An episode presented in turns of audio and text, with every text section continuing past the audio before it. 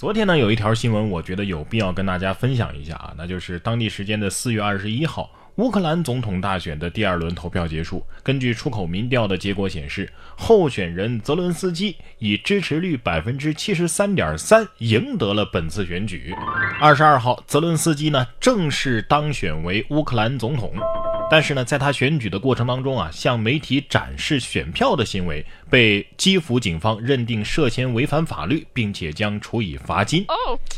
大家可能不太理解啊，为什么要分享这么一条新闻？有什么特殊的吗？有啊，有的朋友可能知道啊，这个泽伦斯基啊是一个演员，而且是喜剧演员。曾经参演过二十四集政治讽刺喜剧《人民公仆》。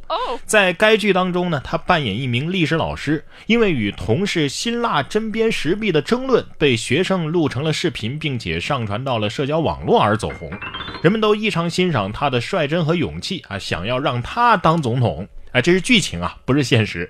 这个时候，狡猾的寡头们抓住机会，利用他们所支配的内阁总理。以名为招纳，实为架空的手段，让这个老师真就当了总统那！当然，这还是剧情啊，但是。现如今，这个演这个角色的演员还真就成了总统了。更逗的是呢，就连之前制作这部《人民公仆》电视剧的工作室，也干脆直接摇身一变，组成了一个人民公仆党。公司的成员自动成了党员，以支持泽伦斯基参选总统。而随着泽伦斯基如今赢得了大选，这个电视工作室啊，也就更进一步的成了国家的执政党。厉不厉害啊？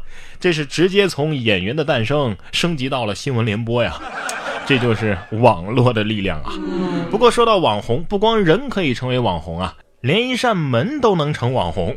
呃，挺惊恐的。有一扇大门呐，能够在大半夜的哈哈大笑，这是怎么回事呢？四月十七号，有网友把自家的门上传到社交媒体之后走红了啊！这扇成精的门呐，不管是开门还是关门，都会发出诡异的笑声。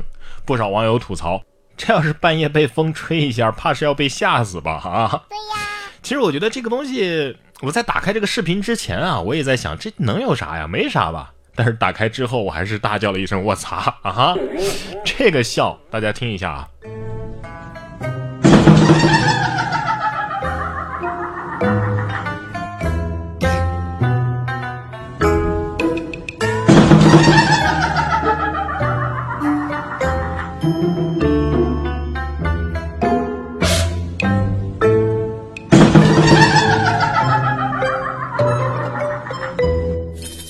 笑中还带点猖狂，我可以说这是门夹到鬼了吗？啊，要是走进科学栏目组啊，又可以拍个三级啊，最后得出一个结论：门框质量差，抹点油或者是喷点水就没事了。其实现实生活当中啊，还有很多事情远远比鬼还要可怕，比如说。你老婆，呃，当你老婆查你手机的时候，你会不会感受到一种死亡的气息正在逼近？近日，一段当老婆查手机时这么一个视频也是走红网络了，引起了热议。视频当中，男子强作镇定又偷瞄媳妇儿的样子啊，笑翻了网友。视频曝光之后，立即引起了网友的讨论。有一部分网友认为啊，自己身正不怕影子斜呀，而另一部分网友则认为其实没啥，但是就是紧张。对呀。哎呀，那一刻脑子里已经把所有的 A P P 里的信息都过滤了一遍吧，所有的聊天工具、联系人，通通都在脑子里进行筛选。当时你的脑转的速度肯定堪比爱因斯坦。不过我觉得他更担心的可能是他的私房钱啊。说到手机，有报告显示，九五后每天使用手机八点三三个小时，你有吗？北大十八号发布了一个白皮书啊，说这个九五后啊，每天使用手机的时间为八点三三小时，其中社交用时是最长的，接近两个小时。九五后更加青睐网络社交圈子，其好友数是通讯录人数的一点六三倍，人均呢大约是二百四十人。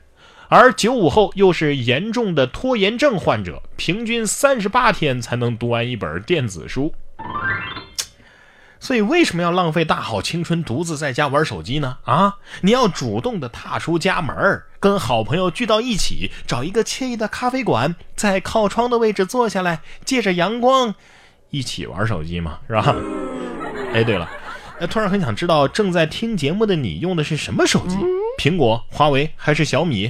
有没有觉得小米除了手机做不好，其他的电器都做的挺好的啊？你看下面这个小偷就是个小米的发烧友，惯偷恋物成癖，对小米情有独钟。偷遍各家专卖店，说的是江苏省南通市有一名男子啊，对小米的电子产品十分的感兴趣啊，可谓是一个狂热的米粉。但是他获取小米产品的方法很直接，那就是直接偷啊！南通全市的小米专卖店几乎都被他给偷了一个遍呐。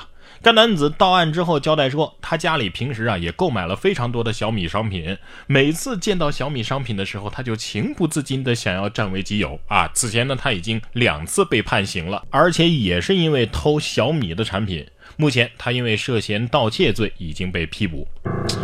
哎呀，古有为苹果卖肾，今有为小米偷遍全市专卖店。哎，不知道雷总看完这条新闻之后是什么心情？嗯，会不会想？挺好，这样子的话可以让我们的产品卖得更火。同样对机器啊，准确的说呢，是对机器人情有独钟的，还有这一位说导医机器人深夜遭绑架，小偷谎称我不为钱，我就为学点医术。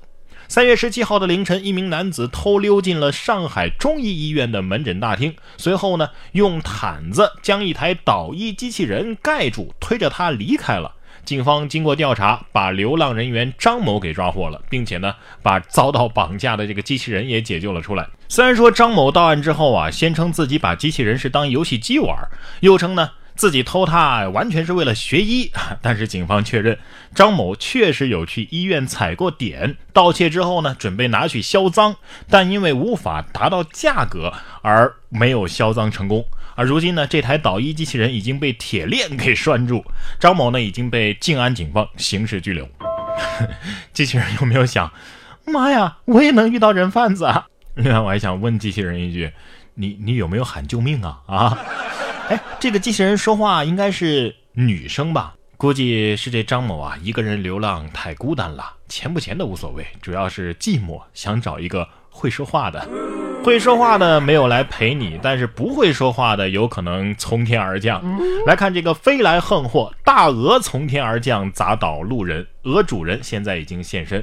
四月二十一号，贵州罗甸县的一个女子啊，驾驶电动车经过一段路的时候呢，突然被天上飞下来的一只大鹅给砸倒了，女子的头部撞到路边停放的轿车，女子受伤正在诊断，鹅主人也已经现身协商。